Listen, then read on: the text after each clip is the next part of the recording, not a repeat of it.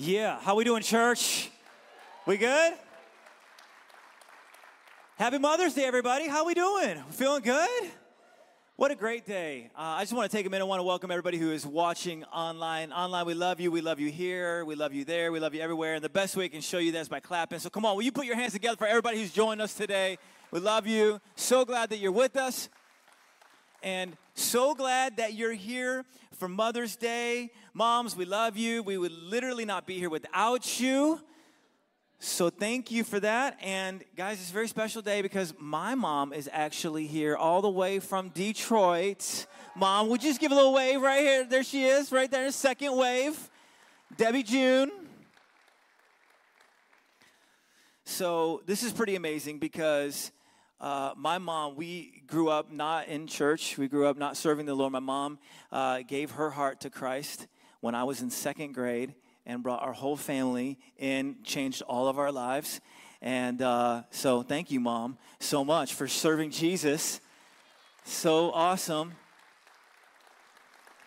So cool. Um, and I want to take a minute, also, before we jump into our content, I want to say a, a, huge praise the Lord for 36 baptisms, everybody. That was just amazing. God is, God is so good.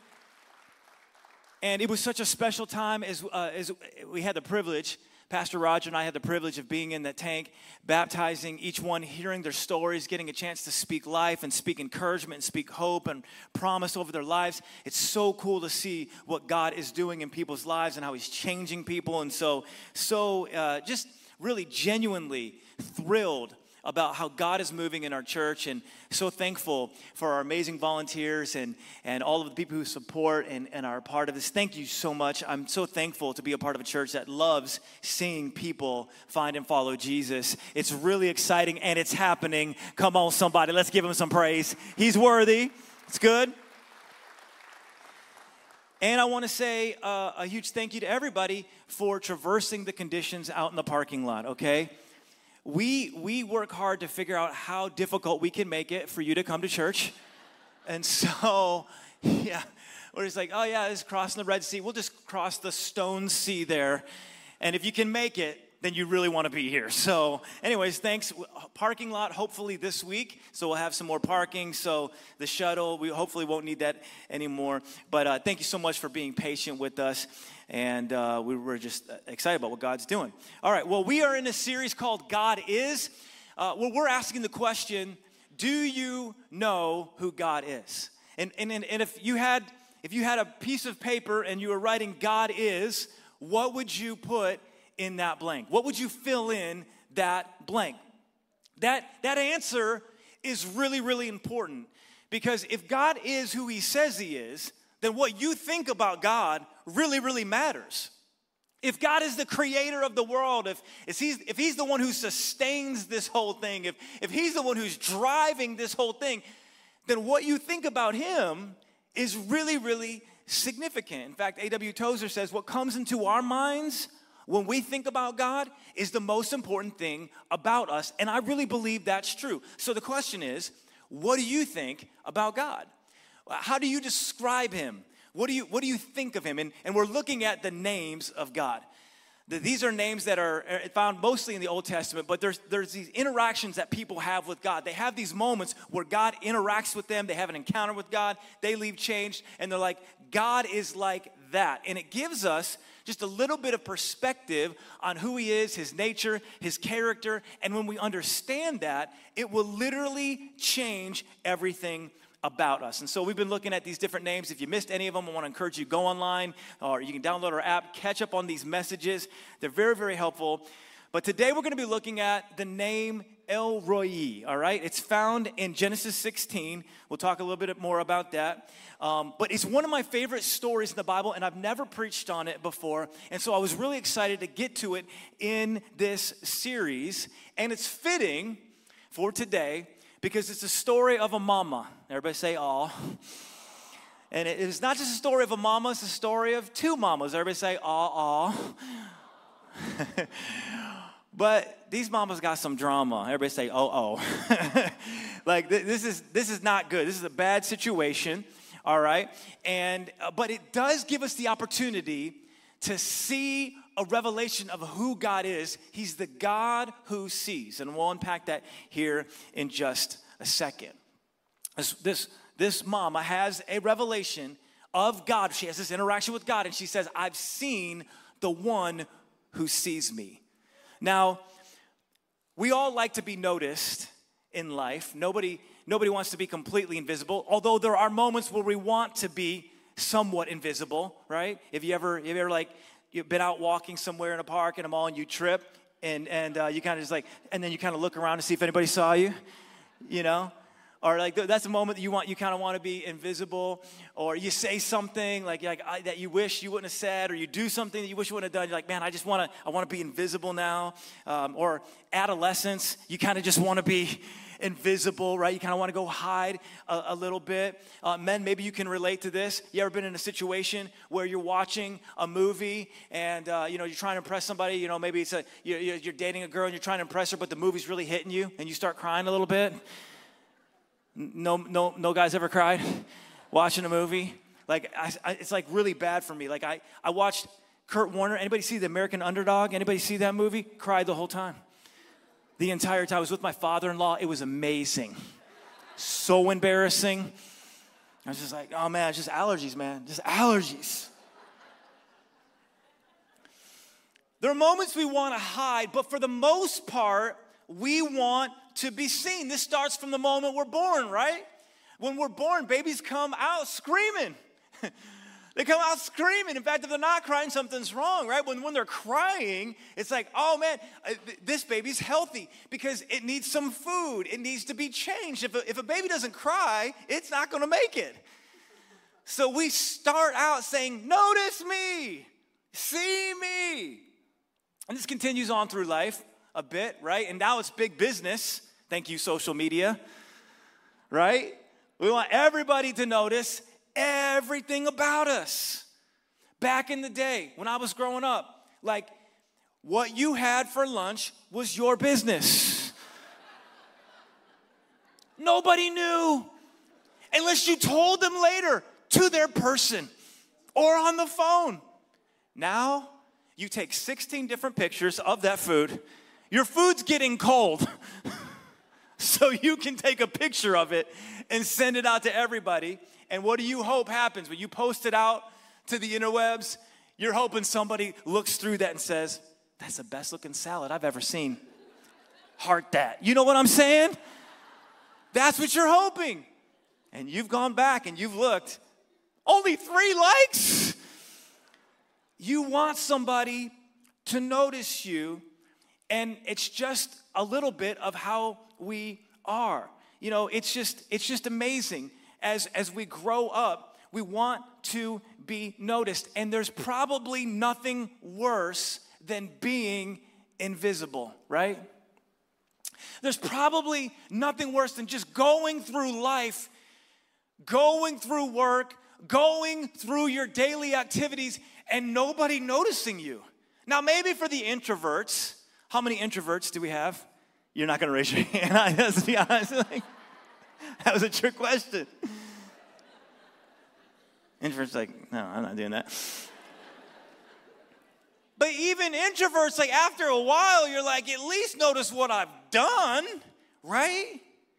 It gets really challenging, this whole idea of notice me, when, uh, when you're going through a difficult situation or a difficult season. I think that's when you really want someone to, to see you, right? You want someone to see your situation, see what you're going through, see your struggles, and say, hey, I see you and I care and, and I want to do something about that. There's nothing worse than being invisible when you're going through a difficult season. And that's the context of our revelation of God's name in Genesis 16.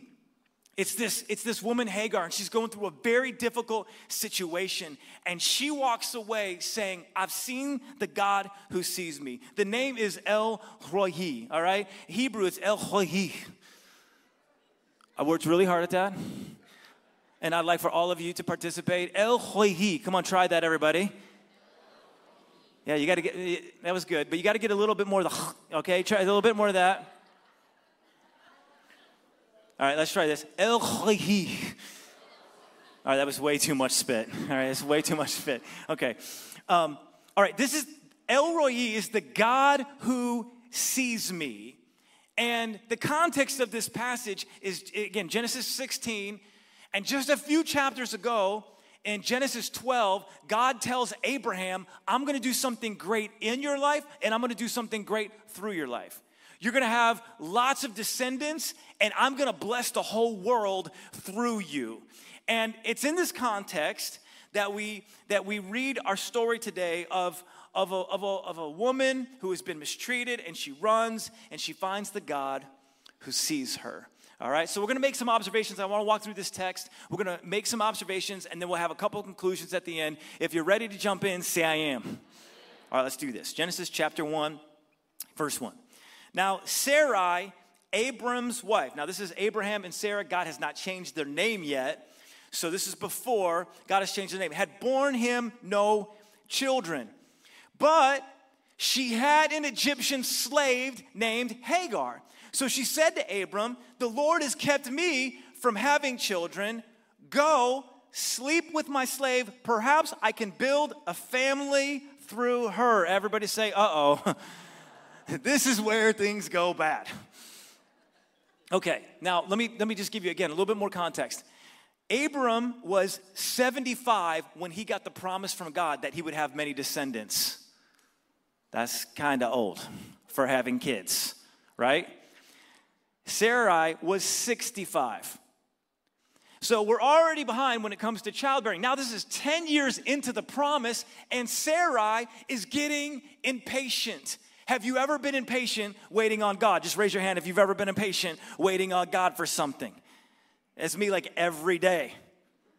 Like every day, I'm like, okay, God, what about this? Like, I'm like, let's go, let's go, let's go. Why isn't this here yet? Like, we've been praying about this. You've been, like, we've been, we've been, you've been speaking this to my heart. Why isn't this happening yet? This is Sarai.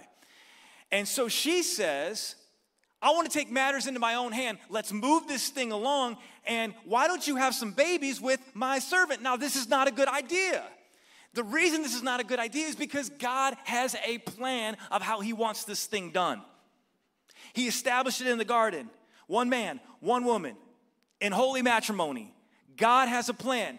And every time, now what you say, well, don't look in the Bible, there's all this kinds of weird things happening. Every time you have someone deviate from God's plan in the Bible, it goes horribly, horribly wrong for that person. And that's exactly what's happening in this situation as well. So, this is a chance for Abram, the man of God, the father of the faith, to stand up and say, Sarai, that's not a good idea. God has a plan. I want to follow God's plan.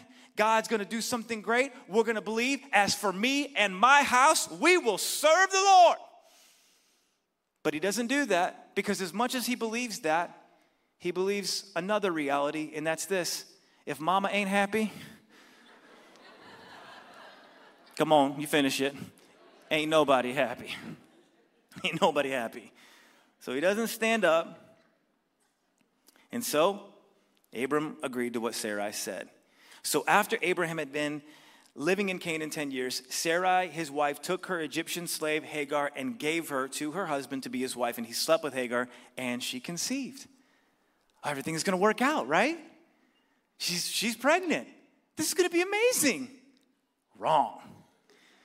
Cue the mama drama. When, when she, Hagar, knew she was pregnant, she began to despise her mistress. So she gets pregnant, she's like, Oh, Sarai, how you like me now? You could just see her like around the, you know, they, they lived in tents back then. So, you know, they're living in tents and you could just see her looking across, across the way being like,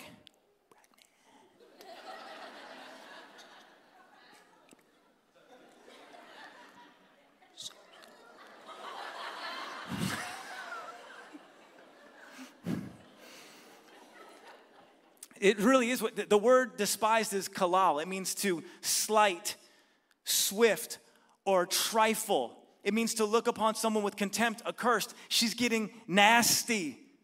She's getting nasty. Now, how you know this is not good? You step out of God's plan, things start going badly. And of course, this makes Sarai real unhappy, right? So she does what a lot of us do when we get ourselves into bad situations. She blames somebody else. Watch this, verse 5. This is amazing. The Bible's amazing. Then Sarai said to Abraham, You are responsible for the wrong I'm suffering. Now, pause. Whose idea was this? Sarai's. I put my slave in your arms, and now she knows she is pregnant. She despises me. May the Lord judge between me and you. You know what Abraham's thinking? Are you kidding me? This was your idea. I can't even believe you coming up here like that, telling me it's my fault. You step on back, woman. That's what he's thinking, but he didn't say that. Because Abraham's smart. You know what he says? Yes, dear. He says, Your slave is in your hands. Do whatever you think is best. Then Sarai mistreated Hagar. The word mistreated is anah. It means to afflict, to disturb, to do violence. Sarai is making life difficult for Hagar at best. She's beating her at worst. So she fled from her. Hagar flees and she runs and she goes back to Egypt. She was bought in Egypt and now she's going back to Egypt and she's in the desert.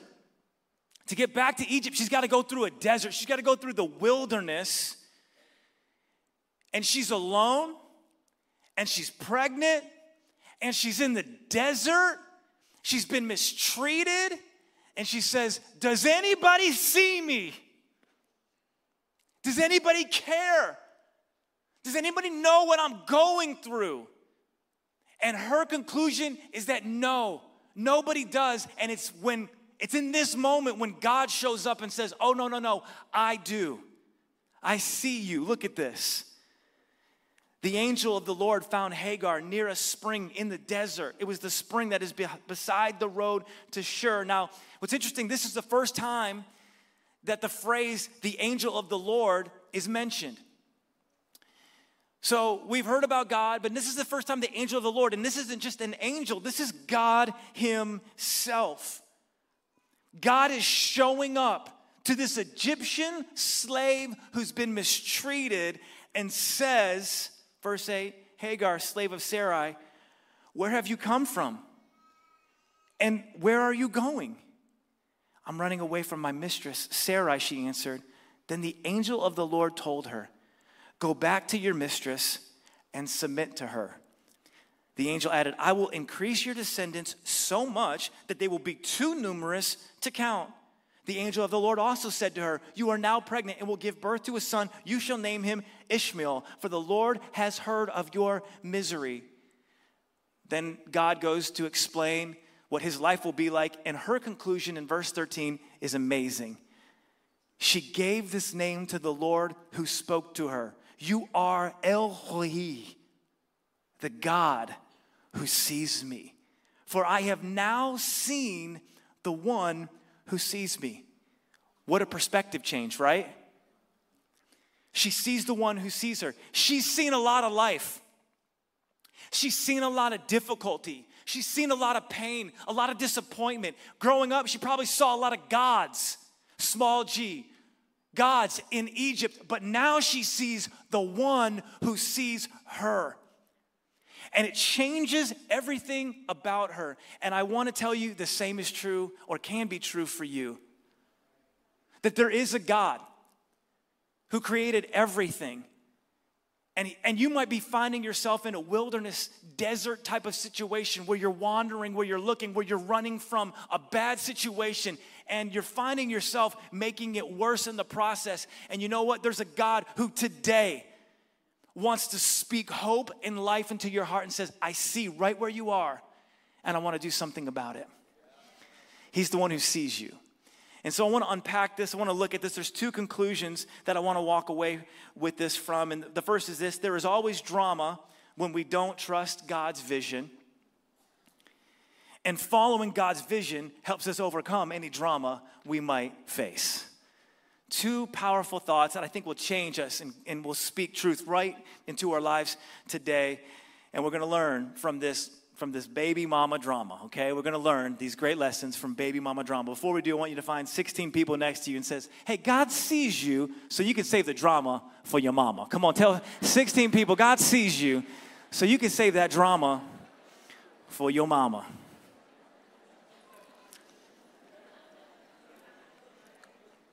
First thing, there is always drama when we don't trust God's vision. Or you could, you could say it this way there's always drama when we don't see what God sees. Or we don't see the way He sees or like He sees. That's what happens. That's how this thing begins to unravel. The Lord has kept me from having children, Sarai says. Go sleep with my slave. Perhaps I can build a family through her. Everybody say, perhaps. Perhaps, is it, is it getting creative? He's thinking, perhaps God needs a little assist here. Perhaps God needs a little help. You know, I know God knows everything and like He created the world and all, all that stuff, but maybe, but maybe He just needs me to come through and just be like, ah, I got you. Perhaps. Have you ever said perhaps? Have you ever been like, God, I think, I know you know everything and I know you have a plan and you spoke, but perhaps I'm just gonna step outside of your will for a minute and help you out. How many of you know God doesn't need any help from us? He doesn't need any creativity from us. He just needs willing, faithful obedience. That's all he wants. But Sarai gets creative. She doesn't get counsel, she doesn't pray, and she literally goes against God's will to bring this about, to bring about God's will. That never works. We talked about this last week, but it's really important that we understand this. We think a lot of times that freedom, what us exercising our freedom, is the way we're gonna get what we want. The way we're gonna get freedom. Us doing whatever we want is where we're gonna experience freedom. But how many of you know doing whatever we want usually just leads to bondage. Doing whatever we want usually just leads to brokenness. Doing whatever we want just leads to confusion. It's confusing. God has a way. We want to find that way, but Sarah didn't. She didn't respond. She didn't respect what God had to say. You can tell this because in Genesis 18, two chapters later, God shows up to Abraham and says, Hey, I'm gonna do this thing. It's gonna be amazing. You're gonna have descendants too numerous to count. And Sarah laughs at God. Now, it's never a good thing to laugh at God. Watch this, verse 10, Genesis 18. Then one of them said, This is, this is God, I will surely return to you about this time next year, and Sarah, your wife, will have a son. Now, Sarah was listening at the entrance to the tent, which was behind him. So, so God's having this conversation with Abraham, and Sarah gets close and she's listening. And, and uh, Abraham and Sarah were already very old, and Sarah was past the age of childbearing. So Sarah, she laughed to herself. Am I, after being worn out, and my Lord is old? Not a great thing to say about your husbands, by the way, ladies. She's saying, My husband's old. Will I now have this pleasure? Then the Lord's like, Hey, why did Sarah laugh? and say, Will I really have a child now that I'm old? Is anything too hard for the Lord? I will return and you will have a son. And Sarah was afraid, so she lied. She said, So she's listening, and God's like, Hey, did she just say that? Why did she laugh? And she's like, I did not laugh. And God goes, Yes, you did laugh. I heard you. I'm God. You know what's interesting? She laughs off the promise you know, when we laugh off what God says, we got to be careful because we might just miss out on what God has. You know, that can happen. You might be in a situation where you're like, God can't do that. God can't fix my marriage. God can't heal my body. The doctors have, they've already said. God, God, God can't change my perspective. God can't change my life. God can't mend my broken heart. This is why it's so important to know who God is. We talked about this at the very first message, but He is the I am. It means the being one. It means He's the, he's the one who was, He's the one who is, and He is the one who is yet to come. And He is the same yesterday, today, and forever. And He is the God of the impossible. He spoke the world into existence, and He can speak hope into your heart. He can change your situation. There's nothing that he can't do. That's what he's saying. Is the arm of the Lord too short? Is there anything that God can't do? You know what the answer is? No. God can do anything. If he can create the world, he can fix your problem. He can fix your situation. And he is the one who sees, and he is the one who knows, and he is the one who wants to engage and meet you right where you are. It's so encouraging. It's so encouraging. This is why we've got to have a clear vision of who he is we got to have a clear understanding of his way because if not, we're going to mess ourselves up. Proverbs 29 18. We use this when we're talking about vision for the church, but I love this verse. It says, If people can't see what God is doing, they stumble all over themselves. See, if you can't see God's vision for your life, if you can't see what God has for you, you're gonna keep making a mess out of things. You're gonna keep stumbling and tripping and going through life disappointed. It's never gonna bring you where you wanna go. But I love the second half of, but if we attend to what he reveals, we're most blessed. If we attend to what he reveals. But these ladies don't. And it goes from bad to worse to even more difficult. It's crazy. Nobody's praying nobody's serving, nobody's following God, and it's going wrong. Some of you, you may have got yourself into a situation like that. And you know what? You want to blame somebody else, but you can't. Because it's hard, right? When you find yourself in a situation that, that's difficult, you want to blame somebody. It's like, but you did this, but you did that. And if you wouldn't have, and man, if you would just stop. The reality is, we've gotten ourselves in this situation. Our selfishness, our sinfulness, it only leads to bondage. But the good news is, God wants to lift us up. And that's what happens. Look, the angel of the Lord found Hagar near a spring, and, and he asked her two questions. This is really important. Where have you come from, and where are you going? If you're taking notes, I want you to write that down. Where have I come from and where am I going? Because you know what? For some of you, God has brought you out of something really amazing. Like he's he's delivered you. You were in bondage and he set you free. You were you were you were you were trapped by the lies of the enemy and God showed you his truth. You were, you, were, you were going your own way, you've gone away from him, and he's brought you out. He's brought you out of that. That's what he had done for Hagar. He had taken her out of Egypt, which had to be a more difficult situation than she was in, because at least Abram and Sarai believed in God, and she wanted to go back. So, where she had been brought out of, she was going back to. This is really significant. She was going back to what God had brought her out of. It's tempting to do sometimes, isn't it? God has brought you out of something that was very difficult and He's brought you into light. And you know what? That old life, if we're not careful, keeps calling, doesn't it? It's tempting man, if I could go back, if I could give into my flesh, if I, could, if I could do what I want to do, if I could choose my own way, if I could just go back, man, I could control it, it's going to be amazing. How many of you know there is nothing for you there but bondage and disappointment? Here's the, here's the thing about it Hagar leaves. She leaves this, this situation. She's running. She's in the desert. She's pregnant. She's by herself she's not even gonna make it to Egypt. And what condition will she make it to Egypt in? That's what the devil wants to do, though, doesn't he?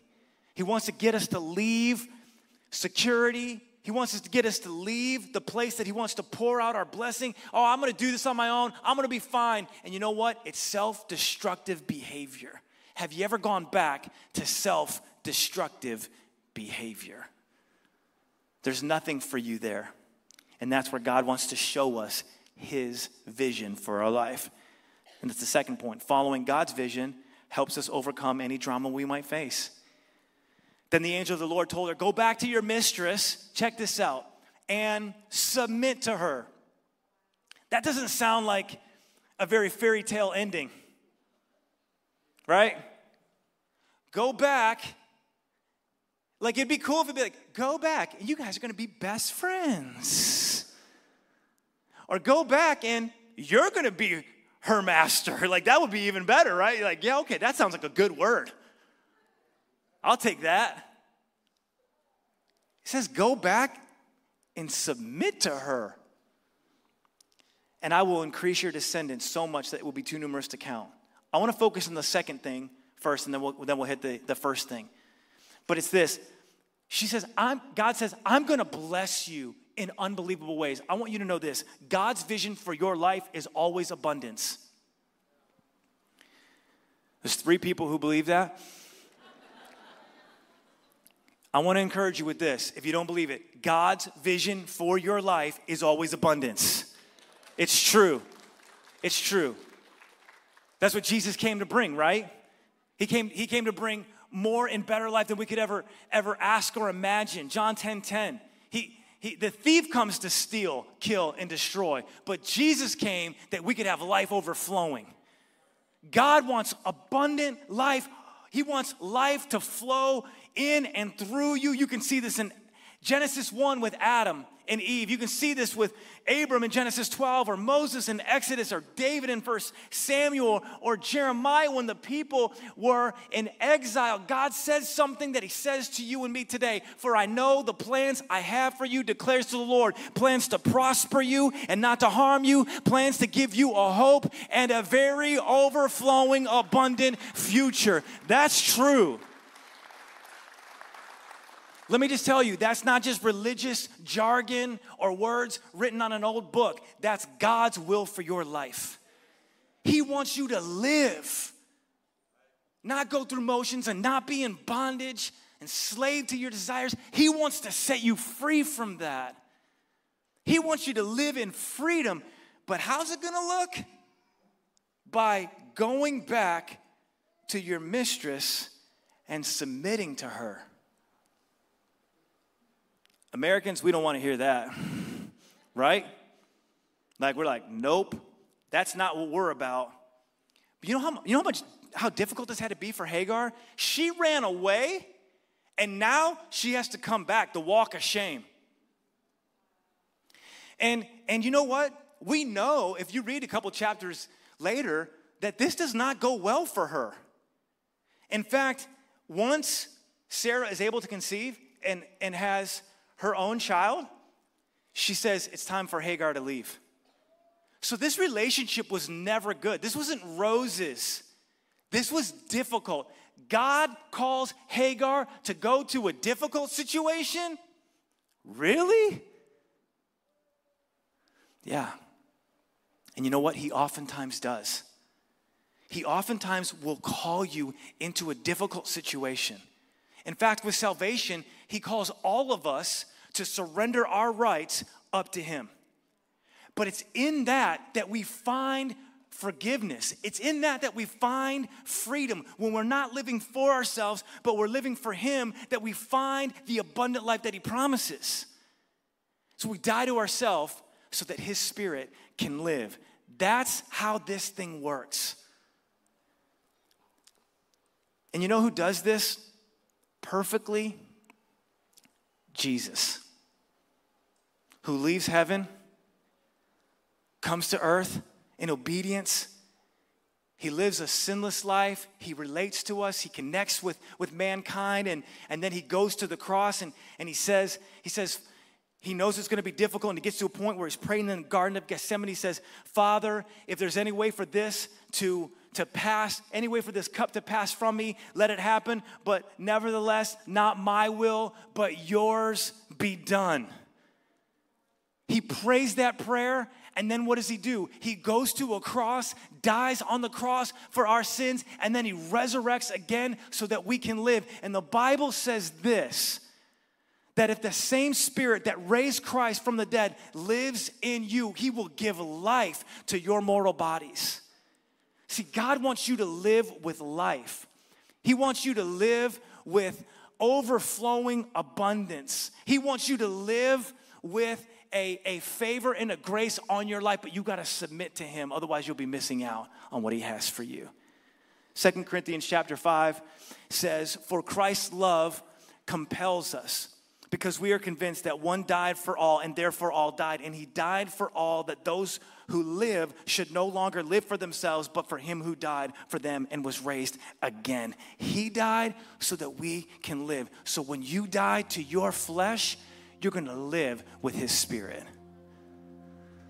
Some of you, here's the reality you find yourself in a situation where you're like, I don't know if God sees me. The reality is, He does. And he, and he wants to promise life to you. He wants to promise overflowing, abundance, freedom from sin.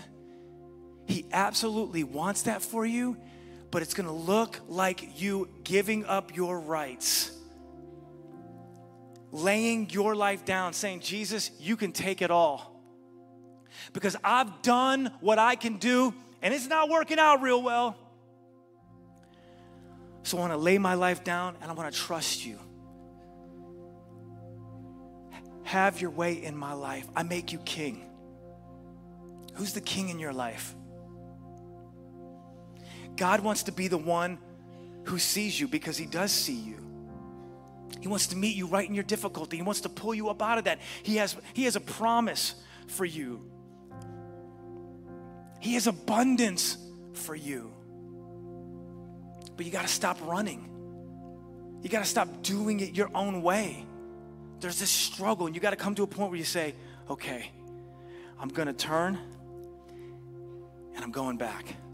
I'm going back to where you have me, what you want from me.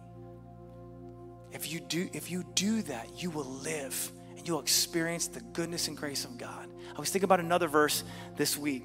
It's, it's, it's found in Second Chronicles.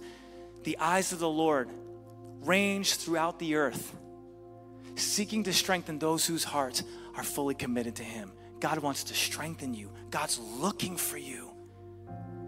The question is, who's He going to find? Someone who's so busy doing their own thing or someone who's willing to turn and say, God, I want to do your thing? I pray that for all of us, the answer to that question is yes. Would you pray with me? Father, thank you so much. Thank you so much for your goodness. Thank you so much for your loving kindness. God, thank you for your word. Thank you for the hope that all of us have in you. New life, resurrection life. God, we can have hope. We can live abundant if we'll just follow you. God, I pray for, for all of us that we would say yes to you, that we would stop running. God, I pray that our families would be strong, that we would we'd stop doing our own thing, but we do your thing, that, that we would turn to you and find the freedom that you bring. For all of us, let that be the case. We want you, Lord with every head bowed and every eye closed, I just want to take a moment. I want to ask you just a quick question. Some of you are here today, and the reality is you've been, you've been running from God. You've been running from God.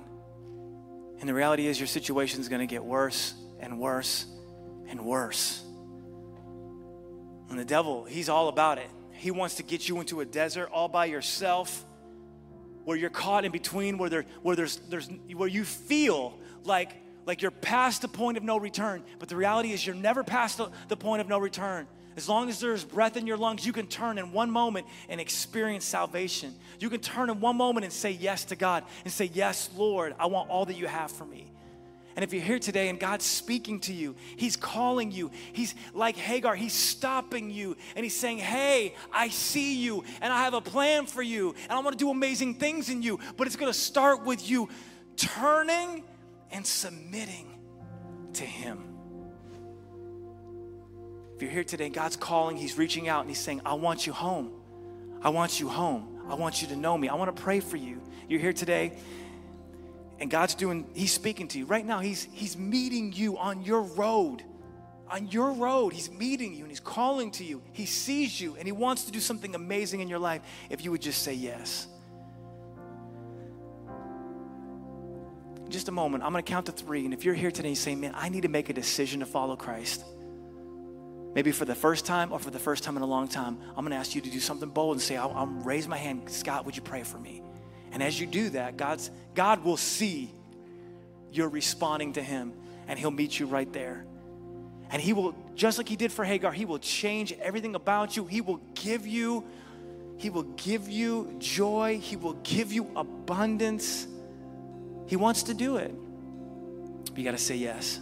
I'm going to count to three. If that's you, say, Scott, would you pray for me? You're making a decision to follow Christ for the first time or for the first time in a long time. You say, man, I need to get back to God. I'm going to count to three. One, God is calling you, He sees you, He notices you, and He loves you. Two, He came and He died on a cross so that you could experience eternal life Three, just lift up your hand and say yes. All across this place, hands going up. I see it.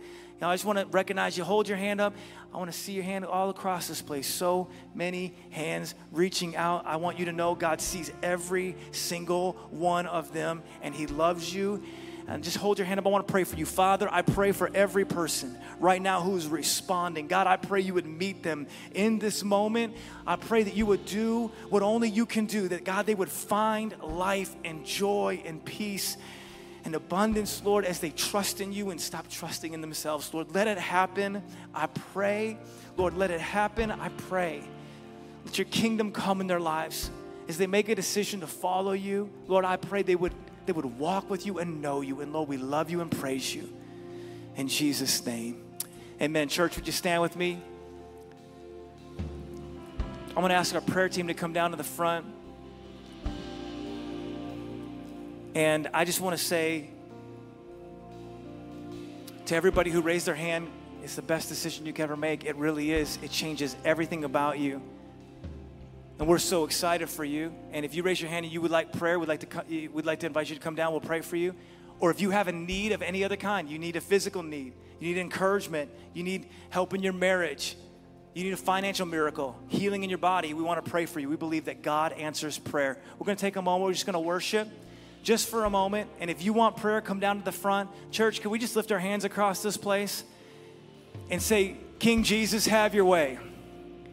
King Jesus, we love you and we praise you and we say, let your kingdom come, let your will be done in our lives as it is in heaven. God, we love you and we praise you.